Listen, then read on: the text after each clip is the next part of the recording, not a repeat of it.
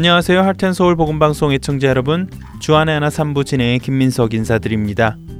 1800년대 말부터 1900년대 초까지 대서양을 100여 차례, 태평양을 14번 이상 건너다니며 전 세계 젊은이들에게 복음을 전하고 성경 말씀을 가르치며 선교사로서의 소명까지 심어준 사람이 있습니다.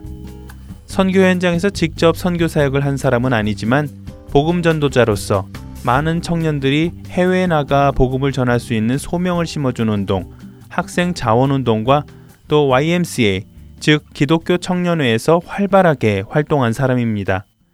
바로 미국의 존 랄리 모트입니다. 이 존 랄리 모트는 1915년부터 1928년까지 학생 자원 운동을 이끌며 약 2만 500명이나 되는 젊은이들이 세계 곳곳으로 가 예수 그리스도의 복음을 전할 수 있게 많은 노력을 했던 사람입니다. 친구인 미국 대통령 토마스 우드로 윌슨이 그에게 외교관 직위를 권했지만 거절하면서까지 세계 복음화를 위해 노력한 사람 오늘은 복음 전도자 존 랄리 모트에 대해 여러분과 나눠보겠습니다.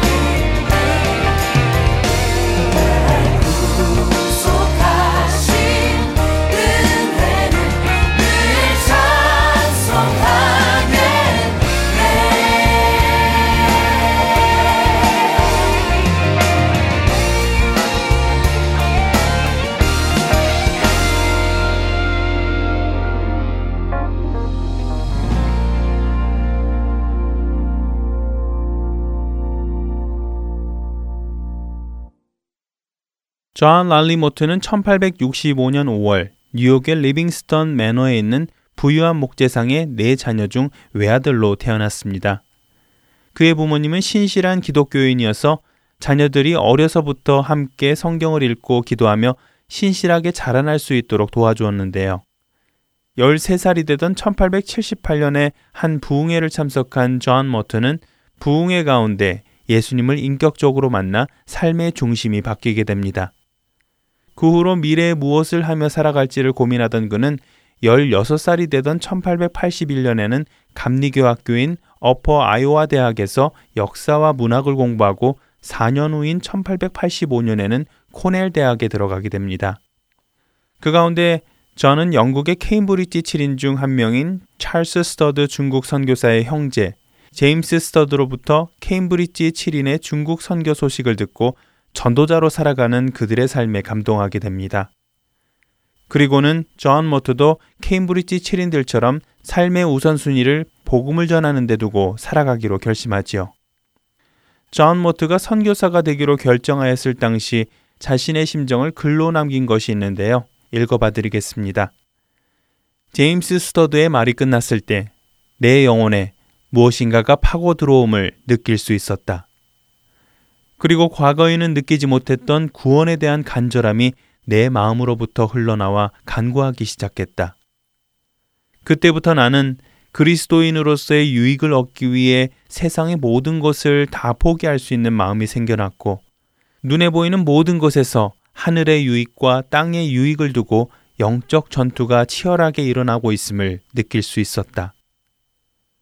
이때부터 존 모트는 자신의 지위와 부를 포기하고 복음을 전하는 사람으로 살아가고자 성경을 읽고 연구하며 또 예수님과의 긴밀한 만남을 갖고자 집중합니다. 같은 해 헐몬산에서 디엘 무디를 강사로 미국의 100여 개 대학에서 모인 250여 명의 학생들과 함께 열린 기독교 학생 수련회에서 존 모트를 포함한 학생 100여 명이 하나님께서 원하시면 어느 곳이든 선교사로 가겠다는 서약을 하게 되지요. 그리고 하나님께서는 이렇게 순종한 사람들을 통해 전 세계에 복음을 전하기 시작합니다. 당시 이 서약은 젊은이들의 사이에서 자발적으로 이루어졌습니다. 그리고 이 운동은 후에 세계복음화는 우리 세대의 구호 아래 시작된 학생 자원운동으로까지 발전하게 되지요. 존 모트는 이때부터 복음을 전하기 위한 활발한 운동을 하였습니다. 그리하여 그는 학생 자원운동이 생겨날 때 회장으로 선출되게 되지요. 그는 그것이 하나님께서 자신에게 주신 사명이라 생각하고 열심히 예수 그리스도의 복음을 전하였고 하나님께서는 존을 통해 더 많은 학생들이 선교에 참여할 수 있는 길을 열어주십니다.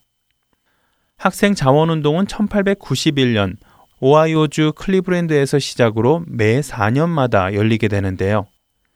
놀랍게도 이 대회에 참석한 사람들의 수나 그 가운데 해외 선교 자원자가 되겠다고 하는 사람들이 매년 증가하였으며 1936년 인디아나 폴리스에서 열린 선교 대회를 끝으로 50년 동안 학생 자원 운동으로 인해 해외 선교사로 파송된 학생들만 약 2만 500명이나 된다고 하는군요.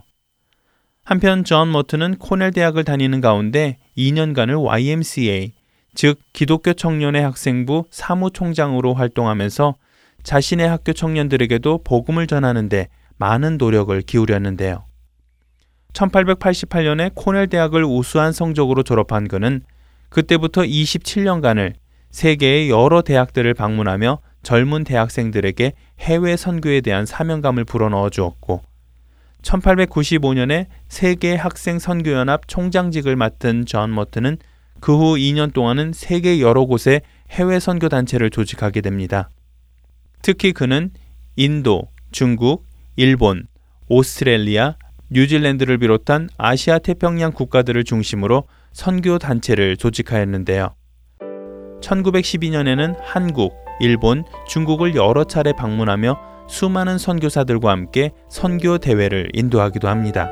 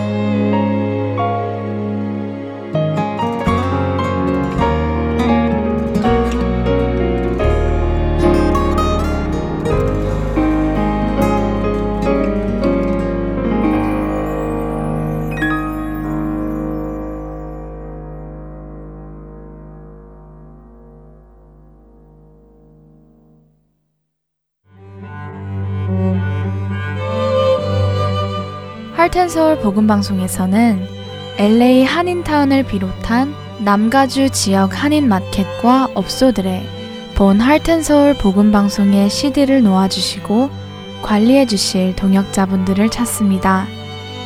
복음을 전하는 이 사역에 동참하실 분들은 복음방송 전화번호 602-866-8999로 연락 주시기를 부탁드립니다.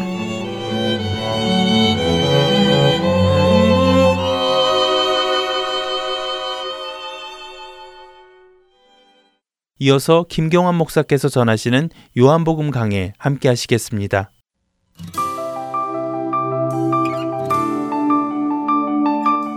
청자 여러분 안녕하십니까? 오늘은 요한복음 강해 아홉 번째 시간입니다. 이제 오늘부터 요한복음의 표적의 책에 등장하는 일곱 개의 표적을 중심으로 함께 말씀을 나누겠습니다. 오늘은 요한복음 2장 1절에서 12절까지의 말씀이 되겠고요. 제목은 어, 새 창조입니다. 우리가 익히 들어서 알고 있는 말씀입니다. 그러나 오늘 우리는 이 말씀을 이해하기 위해서 예, 구약 이사야서의 한 말씀을 이해해야만 합니다. 이사야서 25장 6절부터 9절까지의 말씀입니다. 만군의 여호와께서 이 산에서 만민을 위하여 기름진 것과 오래 저장하였던 포도주로 연회를 베푸시리니 곧 골수가 가득한 기름진 것과 오래 저장하였던 맑은 포도주로 하실 것이며 또 이 산에서 모든 민족의 얼굴을 가린 가리개와 열방에 덮인 덮개를 제하시며 사망을 영원히 멸하실 것이라. 주 여호와께서 모든 얼굴에서 눈물을 씻기시며 자기 백성의 수치를 온 천하에서 제하시리라 여호와께서 이같이 말씀하셨느니라. 그날에 말하기를 이는 우리의 하나님이시라. 우리가 그를 기다렸으니 그가 우리를 구원하시리로다. 이는 여호와시라 우리가 그를 기다렸으니 우리는 그의 구원을 기뻐하며 즐거워하리라 할 것이며. 자, 이 말씀은 이사야를 통해서 예언된 이스라엘 백성들의 그 마지막 잔치를 보여주는 말씀이에요. 자, 그때 만군의 하나님께서 시온산에서 하나님의 백성들을 위해서 잔치를 베풀어 주신다 말씀합니다. 그 잔치의 모습이 어떠한가? 오늘 이 말씀에 기록되어 있죠. 하나님께서 자신의 백성들을 시온산, 즉 오늘날의 그 예루살렘에 모을 것이다 했습니다.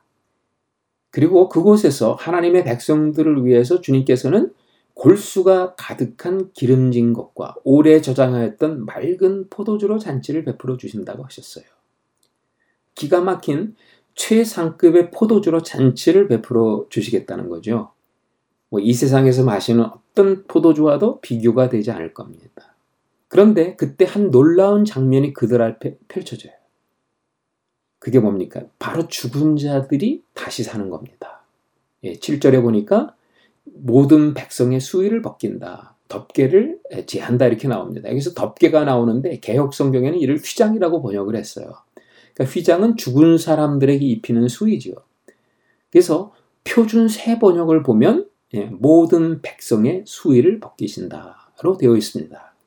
자, 지금 이 말씀은 유대인들도 함께 읽는 구약의 선지서에 적힌 내용이에요. 그렇다면 유대인들도 마지막 종말의 잔치를 믿고요. 그때 죽은 자들의 부활을 믿어요, 안 믿어요? 예, 분명히 믿고 있었다는 겁니다. 유대인들은 이 사실을 믿을 뿐만 아니라 그런 날이 오기를 학수 고대하고 있다는 거죠. 저희 기독교인들도 믿는 종말의 잔치, 그리고 그때 벌어질 죽은 자들의 부활, 유대인들도 다 믿습니다. 그렇다면 그들의 종말의 믿음, 우리 기독교인들의 종말의 믿음 무엇이 다른 것입니까? 이것을 우리가 발견해내지 못하면 예수님께서 우리에게 말씀해 주신 기독교인들만이 믿을 수 있는 종말의 잔치가 무엇이며 부활의 내용이 무엇인지를 깨닫지 못합니다. 자, 다른 게 무엇인지 감이 오십니까? 예, 유대인들은 그 종말이 아직 도래하지 않았다는 것입니다. 때문에 죽은 자들의 부활도 아직 이루어지지 않았다는 겁니다. 그러나 요한은 오늘 이 표적을 통해 선포합니다.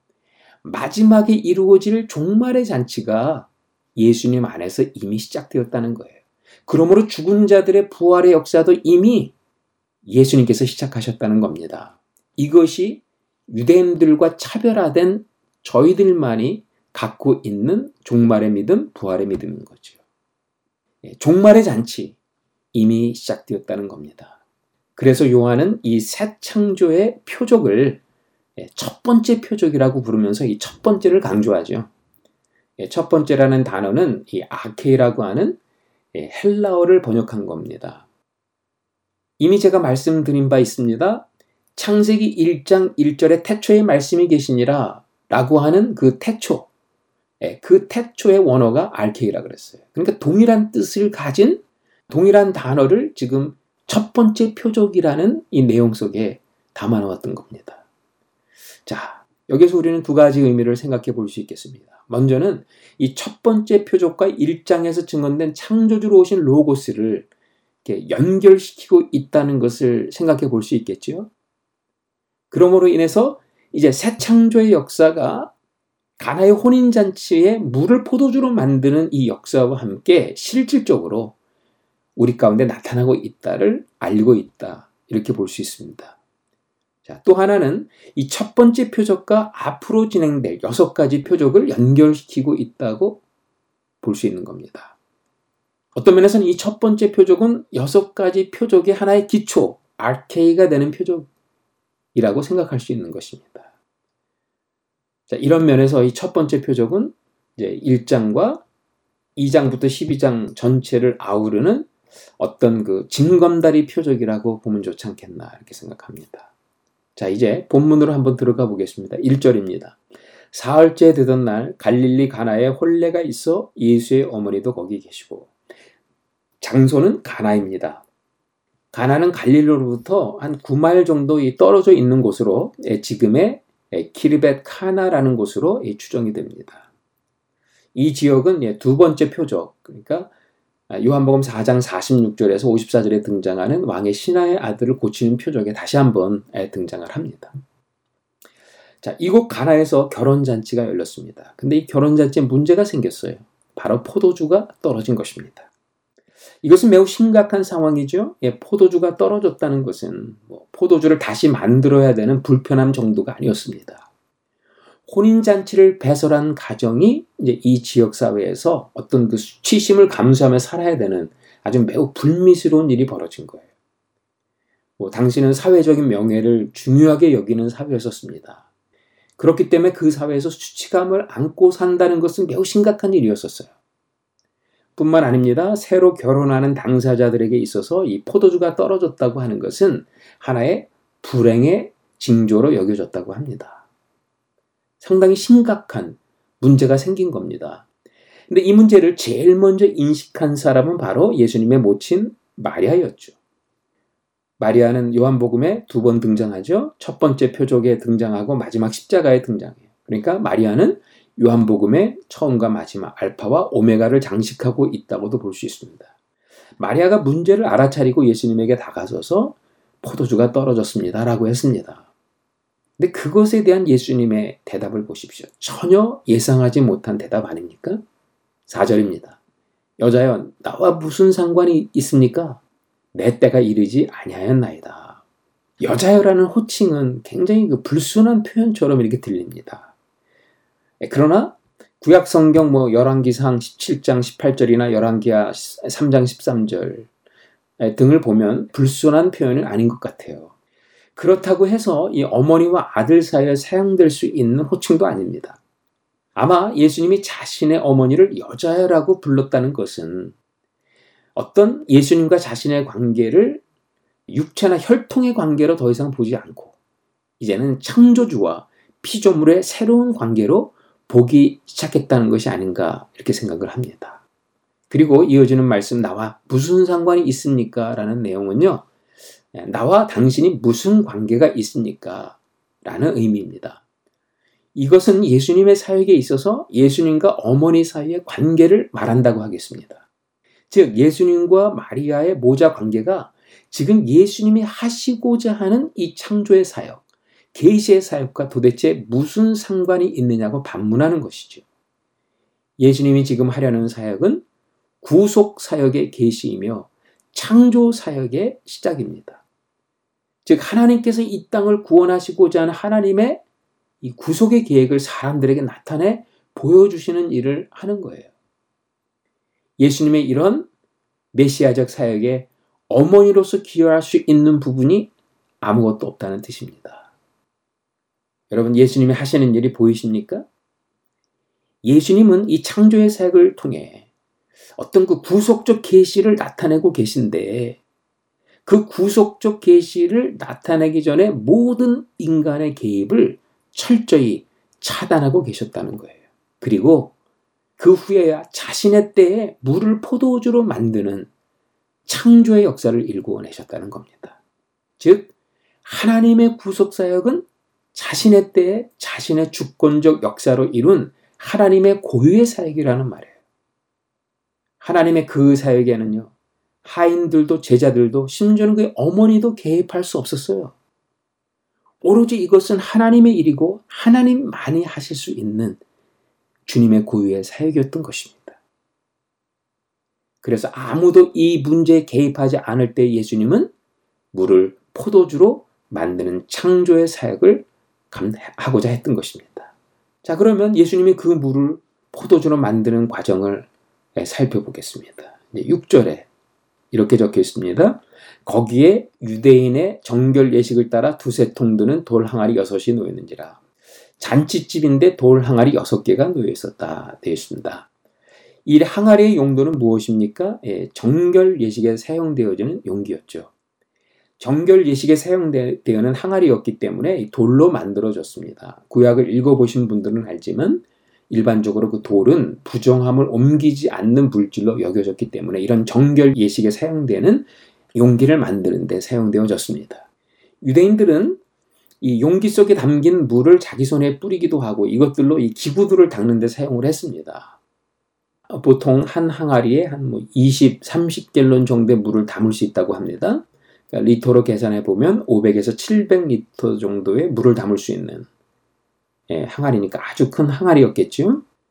예, 그것이 6개나 있었으니까 그 돌 항아리를 다 채우려면 엄청난 많은 양의 물이 필요했을 것입니다.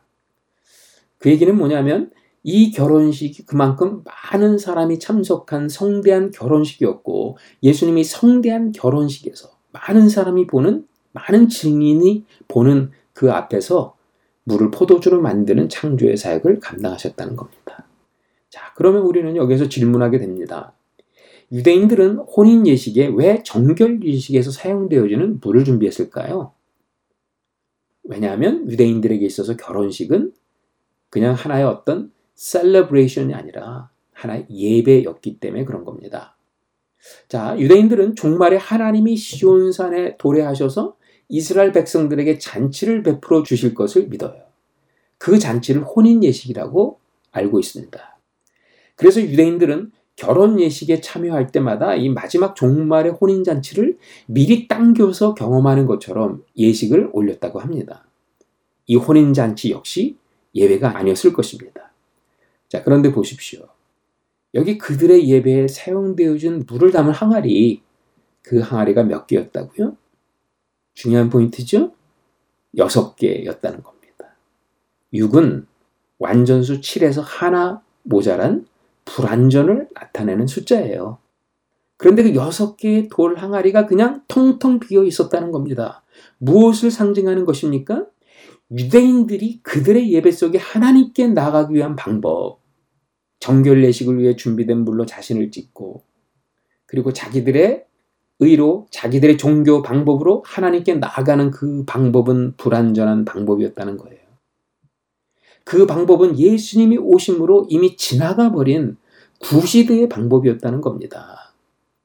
예수님은 하인들에게 그 불완전한 돌 항아리에 물을 아기까지 채우라 말씀했던 겁니다. 이는 텅 빈 돌 항아리에 물을 채우라는 말씀이었죠. 여러분, 여섯 개의 돌 항아리가 보여주는 존재감이 보이십니까? 당시 불완전한 유대 종교는 생명도 없고 맛도 없고 의미도 없었다는 겁니다. 그런데도 유대인들은 그 항아리의 물로 자기들을 정결케 할 수 있다고 믿고 하나님께 나아갔던 것입니다. 예수님은 그런 방식으로 하나님께 나아가는 것은 불완전한 구시대 종교 행위라고 지적하고 있었던 겁니다. 그리고 예수님은 그 텅 빈 돌 항아리 속에서 이제 새 창조를 시작하셨던 것입니다. 바로 그 물을 포도주로 바꾸셨던 겁니다. 여러분 앞서 읽은 이사에서 25장 말씀이 생각나십니까? 이스라엘 백성들은 마지막 때 하나님의 백성과 하나님이 영원한 언약으로 맺게 될 언약잔치가 벌어질 것이라고 믿고 있었어요. 그 언약잔치를 부활한 자들이 혼인 예식으로 치르게 될 것을 믿었다는 것입니다. 그때 하나님께서 이스라엘 백성들에게 베풀어주는 한 가지가 있었죠. 그게 바로 포도주였습니다. 이런 구약적 배경 때문에 예수님은 가나의 혼인잔치에 참석한 것입니다. 그리고 그 혼인잔치에서 물을 포도주로 바꾸셨던 것입니다. 이는 바로 포도주가 지니고 있는 새 언약의 상징 때문이었던 것이죠. 앞서 세례 요한이 1장에서 고백을 했습니다.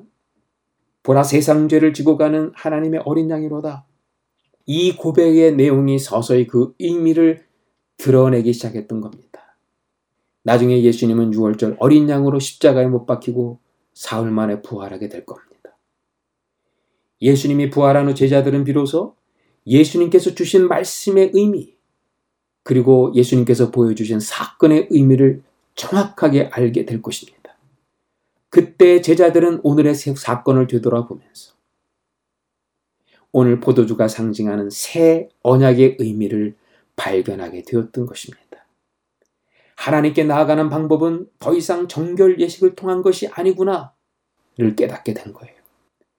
정결 예식을 통해 하나님께 나아가는 방법은 구시대의 것이구나.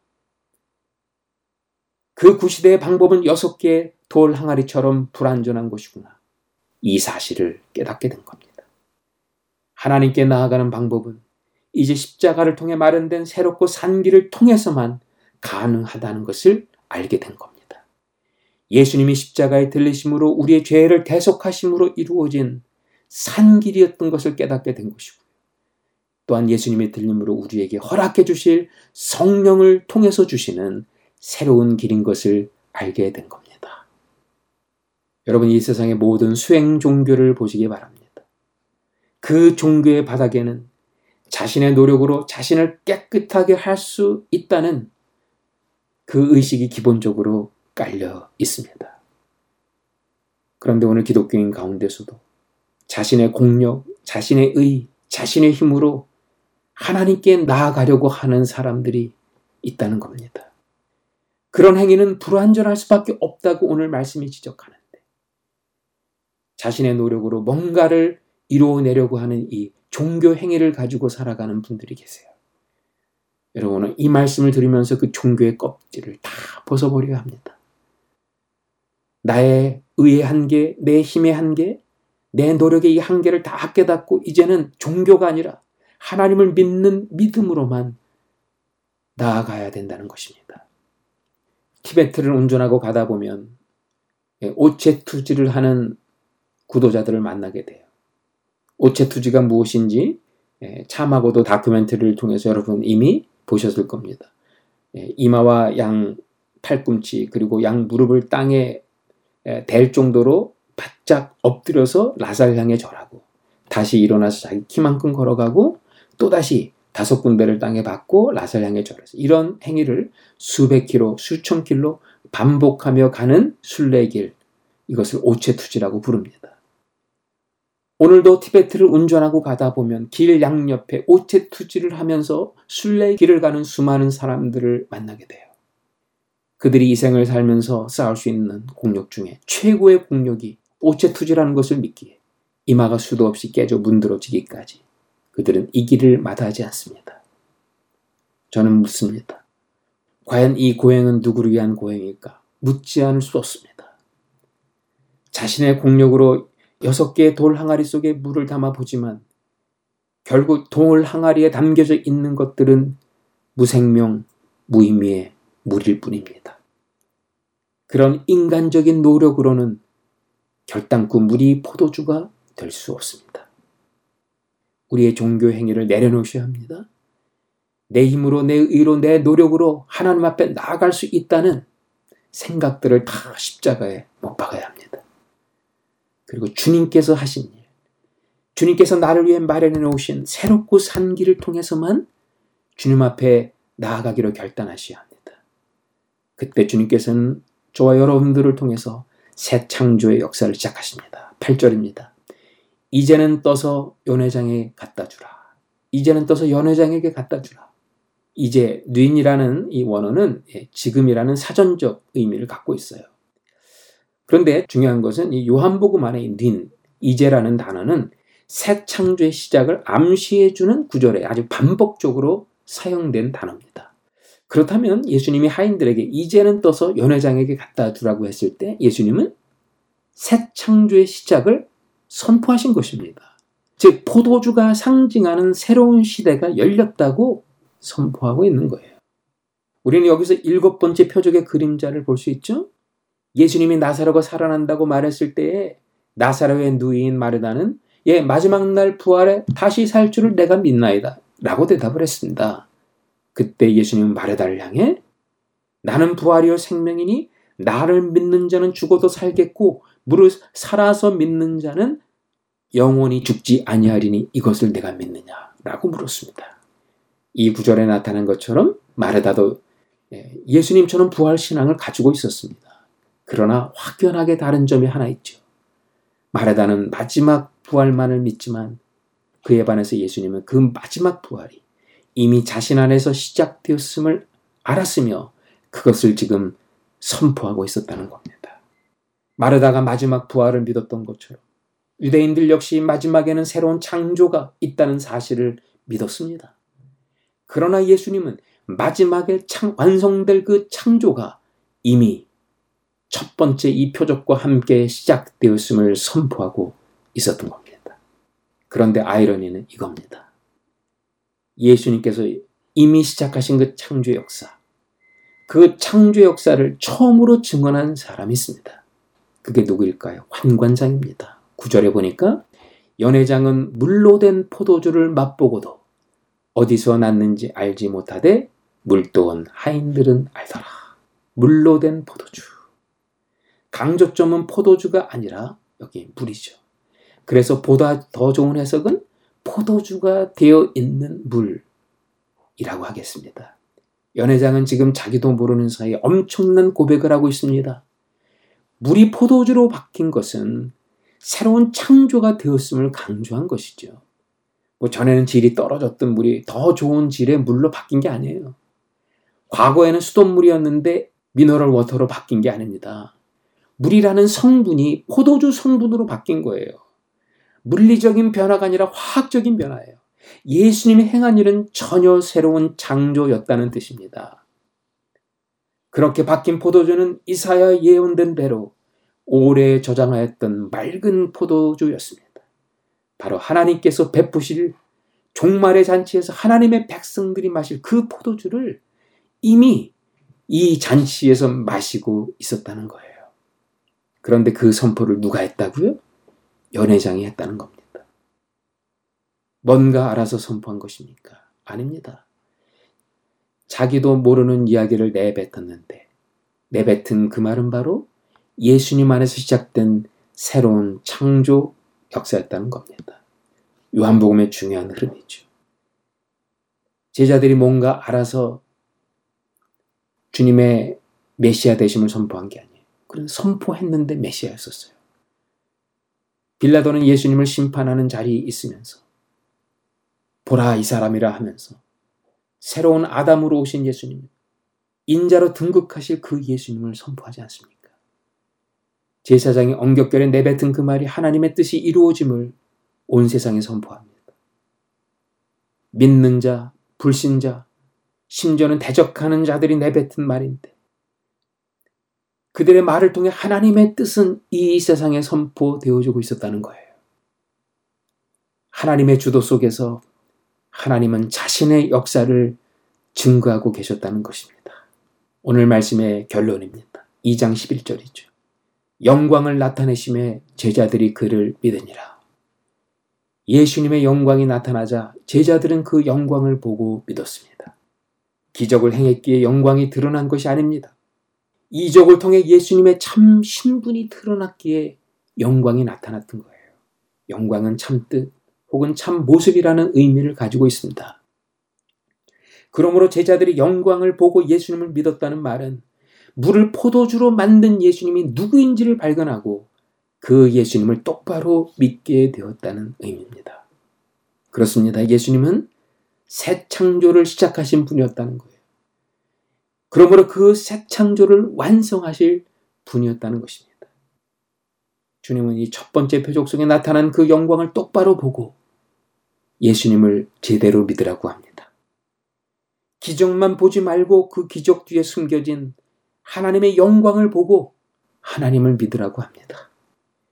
우리 안에 이루어진 많은 축복의 사건들을 보고 계십니까? 그 축복의 사건들을 통해 무엇을 보십니까? 하나님의 영광을 보십니까? 아니면 내 영광을 보십니까? 그 축복의 사건들을 통해 내 영광을 찾는다면 우리는 예수님을 제대로 믿을 수 없습니다. 그러나 축복의 사건들을 통해 예수님의 영광을 찾게 될 때, 우리는 바로 그 예수님은 창조주 하나님이요. 나의 구세주요. 나의 삶의 통치자임을 믿을 수 있게 될 것입니다. 오늘 여기까지 하겠습니다. 다음번에는 요한복음 2장 후반부 부분인 성전 정화 사건에 대해서 말씀을 나누겠습니다. 그럼 애청자 여러분 안녕히 계십시오.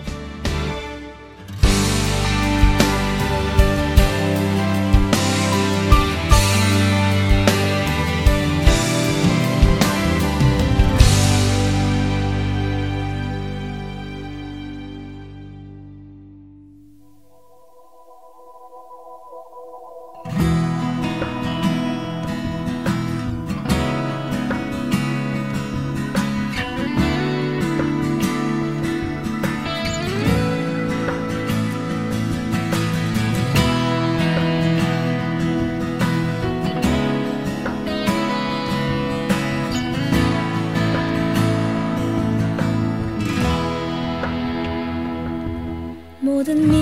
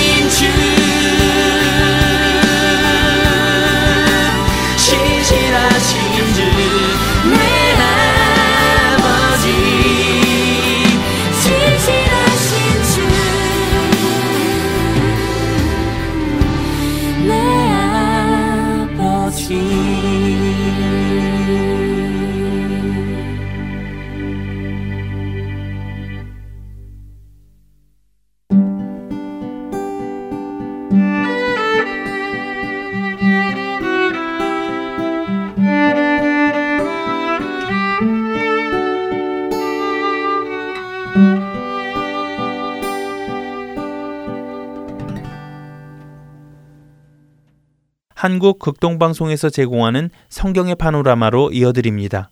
오늘은 다윗의 시편에 대해 나누어 주십니다.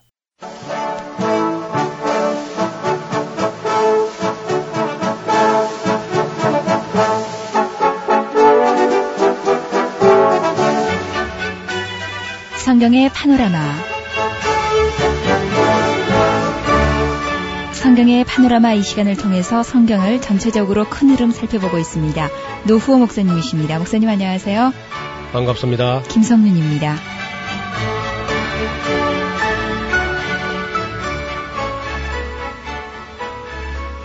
성경의 시가 중에 아주 대표적인 시편, 목사님 유대교의 찬송가라고 할 수 있죠? 예, 유대교가 이제 어, 사실 유대교라는 어떤 형식을 갖춘 것은 바벨론 포로 갔다 와서 제2 성전, 수르바벨 성전을 지으면서부터 이제 유대교 시대라고 할 수 있겠죠. 네. 그 이전은 사실 뭐 유대교라는 이름을 붙이기도 그렇고요.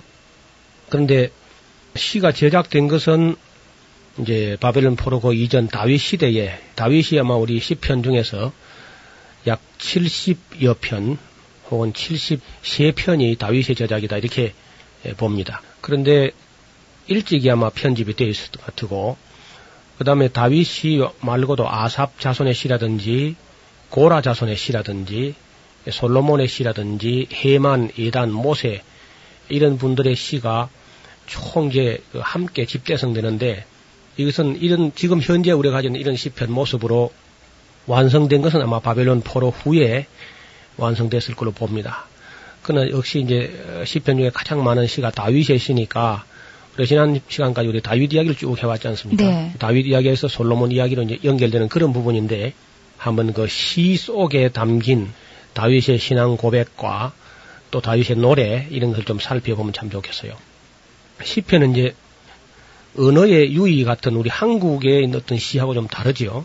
한국 사람들은 말을 잘 다듬어 가지고 예. 물론 거기 생각이 안 드는 건 아니지만은 생각보다는 말을 굉장히 그 많이 신경을 쓴 언어를 잘 다듬는 그런 적이었는데 그 히브리 시들 즉 유대인들이 가지고 있던 그런 시편을 보면은 신앙 안에서 하나님을 믿는 믿음 안에서 경험되어지는 여러 가지 일들을 아주 축약된 그 언어가 아주 절약되고 축약된 그런 짧은 그 글 속에 깊은 이야기를 담고 있습니다.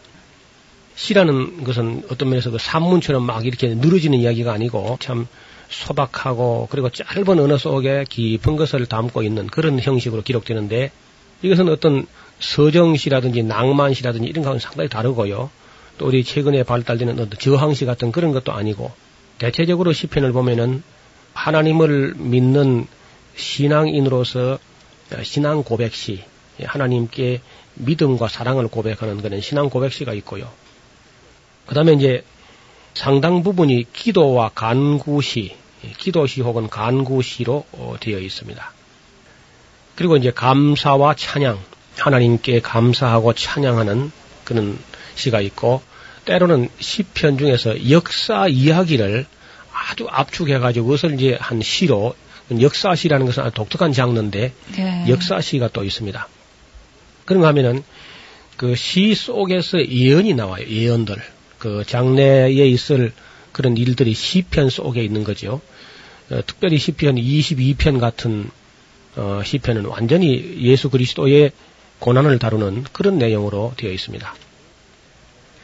네, 그리고 이제 이 교훈시가 있습니다. 대개 마스길이라는 그런 표제가 붙어 있는데요.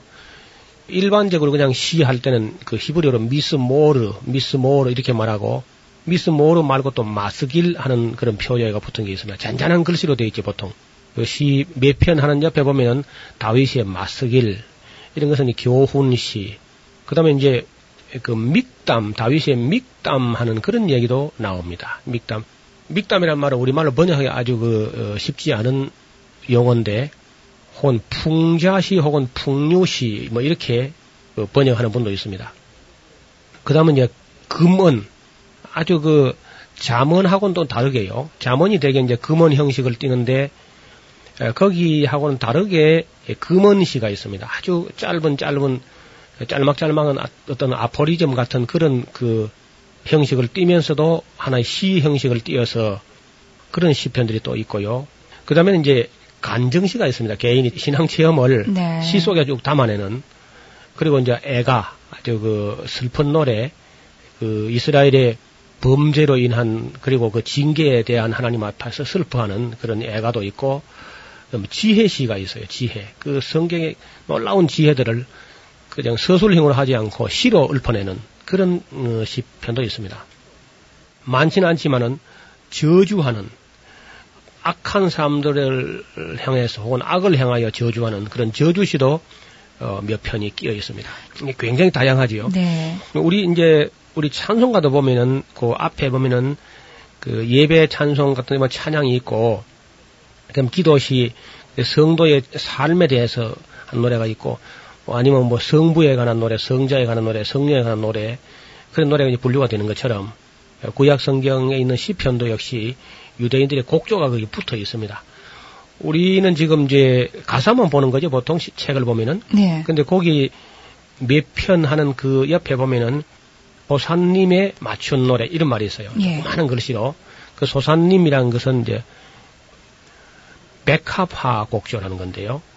수산나, 수잔하는 말, 영어로 수잔하는 말이죠. 그 이제 백합이라는 뜻인데 그 이제 소사님, 예, 수산나 하는 그런 곡조에 맞춘 노래, 곡 이름이 붙어 있으니까 히브리인들은 아는데 우리 물론 곡을 잘 모르지요. 약 절반 가량 되는 분량, 그러니까 73편 정도가 다윗의 저작으로 알려져 있습니다. 그 불분명한 경우도 있습니다. 누구의 저작인지 확실치 않은 그런 부분도 있지만은 대체로 70여 편은 다윗의 저작이고 고라 자손의 시가 11편이 들어 있고요. 그리고 아삽 자손의 시가 12편이 들어 있습니다. 솔로몬의 시가 한 두 편 정도 있고 그다음에 예단, 모세, 스가랴, 히스기야, 에스라의 시가 각각 한 편씩 그렇게 있습니다. 자세히 성경을 보면은 그 10편이 다섯 권으로 나눠져 있어요. 1권, 2권 이렇게 나눠져 있는데 1권은 이제 1편부터 41편까지가 1권인데 이게 이건 대체적으로 다윗의 겁니다. 1권은 막 거의 다윗의 것으로 되어 있고요. 그 다음에 42편부터 72편까지가 제 2권 해 가지고 거기는 이제 이 고라 자손의 시, 다윗의 시가 함께 섞여 있고요. 73편부터 89편까지가 제 3권이고 90편부터 106편까지가 제 4권이고 107편부터 150편까지가 제 5권 그렇게 되어 있는데 그 히브리인들은 이렇게 생각합니다. 하나님께서 토라 즉 율법서를 오경을 주셨다는 거죠. 거기에 대한 보답으로 하나님께 찬양을 다섯 권 드렸다. 그렇게 이해를 하고 있습니다. 예. 그러니까 율법이 하나님께서 주신 그 신령한 복받는 율법 다섯 권, 오경이죠. 창세기, 출애굽기, 레위기, 민수기, 신명기. 5권을 주셔서 복받게 하시는 그 하나님의 사랑과 은혜에 대한 보답으로 하나님을 찬양하는 찬양을 다섯 권을 드렸다. 그렇게 이해를 하고 있는 겁니다. 아주 중요한 책이고 성경에 있는 사람들 말고도 경전이 시의 형식으로 된 경전이 좀 있습니다. 예. 우리 그 기독교 말고도 예를 들어서 그 힌두교 옛날 그 브라만교 같은 보면은 베다라는 게 있죠. 베다, 리그 베다, 그 야주로 베다는 그 베다도 역시 시의 형식으로 띄고 있습니다. 또 어떤 예언자가 예언을 할 때도 보면 어, 노스트라다무스 같은 사람이 그 예언이 뭐 맞는 것도 있고 안 맞는 것도 있지만은 노스트라다무스의 예언도 보면 시 형식을 띄고 있어요. 그러니까 인간의 의지가 의식적 의지가 개입되지 않도록 하는 한 방편으로 성령이 아주 깊이 감동하는 가운데 그 시로서 흘러나오는 거죠. 네. 성령의 음성이 그런 의미에서 시편은 상당히 영적인 글이죠. 인간의 그 어떤 의식적인 의지를 가지고 서술해 나가는 것보다도 우리의 마음을 완전히 정말 하나님께 맡겼을 때, 또 우리 영혼이 아주 성화되고 깨끗하게 돼 가지고 거룩하게 되었을 때에 성령이 임재하면서 한 사람의 심령을 하나님의 성령이 연주하듯이 그 메시지가 흘러나오는 겁니다. 그래서 시편을 보면은 다윗이 물론 경험한 것을 기록한 것도 있고 경험 안 된 거예요 실제적으로 자기 일생에 경험 안 된 것이 다윗의 입을 통해서 지금 시가 쭉 흘러나옵니다. 근데 알고 보니까 이것이 나중에 다윗으로부터 천 년이나 지난 후에 900년 예, 이상 지난 후에 우리 예수 그리스도에게서 경험될 것이 다윗의 입을 통해서 나왔단 말이죠. 그래서 그렇군요. 다윗의 입을 의탁하여 장래 일어날 일을 하나님 말씀하셨다. 그 대표적인 시가 시편 22편이죠. 그래서 이제 이런 부분을 베드로가 나중에 주석을 할 때 보면 베드로서에 베드로 전서에 베드로가 해석한 걸 보면은 선지자들 속에 그리스도의 영이 계셔가지고 장차 받으실 고난과 후에 얻을 영광에 대해서 노래했다는 겁니다. 시인의 가슴 속에서 성령이 그러니까 그 시편이 얼마나 영적이겠습니까? 그렇군요. 그러니까 다른 성경도 다 성령의 감동으로 된 책이지만은 시편은 특별히 깊은 성령의 감동에 의해서 그렇게 아주 절제된 그런 축약된 언어를 가지고 농축되어 있는 그래서 정말 어, 묵상할 만한 그런 그 글들이 시편 속에 있습니다. 그 시편은 하나님과의 교제의 그 이상들이 투영되어 있는데 그 안에는 죄로 인한 어떤 슬픔이라든지 정말 우리가 불완전한 우리가 완전성을 추구한다든지 또 믿음의 빛을 따라서 어둠을 두려워하지 않고 걸어가는 그런 담대함을 노래한 거라든지 하나님의 계명에 대한 순종을 노래한다든지 예배에 참여하는 그 기쁨을 노래한다든지 하나님 성전에 올라가는 노래 뭐 그런 노래도 있습니다. 그리고 징계 받을 때에 참 겸손한 자세로 하나님께 드리는 그런 기도가 있고요. 그리고 그 악은 지금 득세하고 있지만 궁극적으로는 멸망한다는 그런 믿음을 가지고 신앙 고백을 하는 그리고 교훈을 남기는 그런 말씀도 있습니다. 그리고 어떤 데는 삶의 폭풍 가운데서 느끼는 어떤 그러면서도 하나님을 의지함으로 느끼는 그런 평강이 그 시 속에 드러나고 있죠. 이러한 모든 것들에도 불구하고 시편은 어, 주로 노래 부르는 가사 형식으로 그렇게 되어 있습니다. 어, 시편은 의심할 여지가 없이 어, 제2성전의 찬송집이다 그렇게 보는 거죠. 그러니까 솔로몬 시대에 보다도 바벨론 포로 갔다 와가지고 제2성전 때에 이성전 시대, 스로바벨 성전 시대에 아주 체계화되어지고 이것이 아주 많이 불려지면서 그 유대교를 형성했다고 봅니다. 다시 말해 유대교 시대에 남긴 큰 업적이 시편들을 다 모았다는 겁니다. 5권으로 편집을 해서 오늘 우리에게 전해진 건 정말 감사한 일이죠. 앞으로 우리가 시가서 중에 이제 엽기도 좀 공부해야 되겠고 잠언 전도 아가서도 다음 시간에 공부하도록 하겠습니다. 오늘 여기서 마치죠.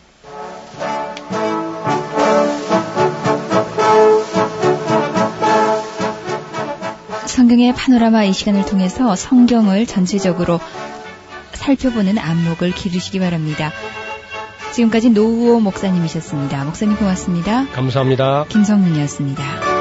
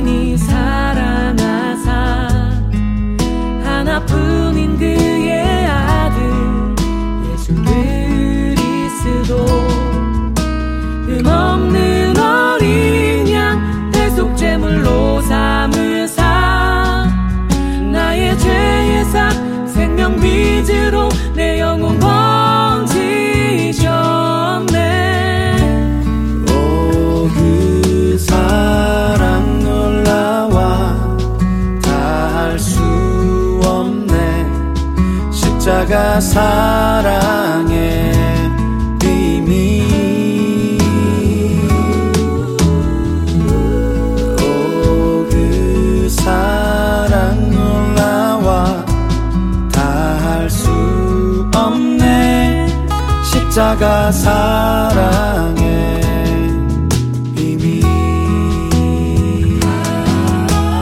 예수 십자가 예수 십자가. 주님 걸어가신 그 십자가의 길. 주님 따라 내가 걸어갈 그 십자가 좁은 길 나에겐 능력이라. 나에겐 생명이라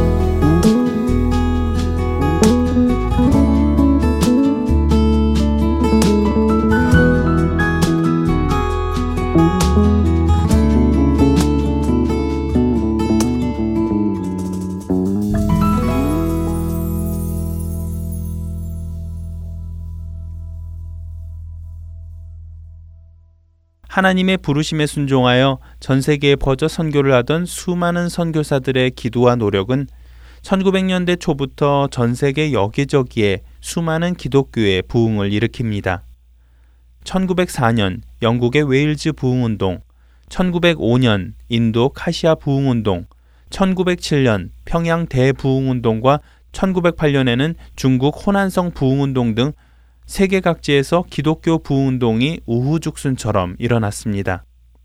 특히 1907년 평양에서 대부흥운동이 일어나고 있을 때 존 모트가 조선을 방문한 적이 있었습니다. 당시 그가 조선을 방문했다가 조선의 기독교 부흥을 보고 남긴 글이 있는데 읽어봐 드리겠습니다. 조선을 보십시오. 그 나라에서는 지금 전국이 성령의 불길에 휩쓸리고 있습니다. 조선을 방문하고 돌아오는 사람들은 조선에서의 복음 전파가 이 정도의 속도로 진행된다면 조선은 근대 선교 역사상 완전히 복음화된 유일한 비기독교 국가가 될 것임을 저는 확신합니다. 그의 말은 틀리지 않았습니다. 평양 대부흥운동이 있은 지 불과 2년 만인 1909년부터 평양신학교 1기 졸업생들을 중심으로 선교사까지 파송하였으니까요. 그 후 YMCA 총재가 된 존 모트는 1차 세계대전에서 생긴 전쟁 포로들을 찾아가 위로하였고 당시 미국 대통령이었던 윌슨 대통령으로부터 중국 대사를 맡아달라는 제안을 받았지만 그는 그것을 거절하고 오히려 멕시코와 러시아 등지를 다니며 선교사 자격으로 민간 외교를 하였습니다. 자신을 늘 복음 전도자로 불리길 원했던 존 모트는 일생 동안 복음을 전해야 한다는 신념으로 살았고 그런 그는 나에게 죽음은 차를 바꿔 타는 정거장일 뿐입니다. 라는 말과 함께 1955년 1월 이생에서의 차를 바꿔 타고 하늘나라로 떠났습니다. 자신에게 전해진 복음을 전하며 살았던 존 모트. 하나님께서는 그를 통해 하나님의 구원의 소식을 필요한 곳에 전하셨습니다. 여러분과 저를 통해서도 그 구원의 소식이 계속해서 전해져 나가기를 소원합니다. 구성과 진행의 김민석이었습니다. 여러분 안녕히 계세요.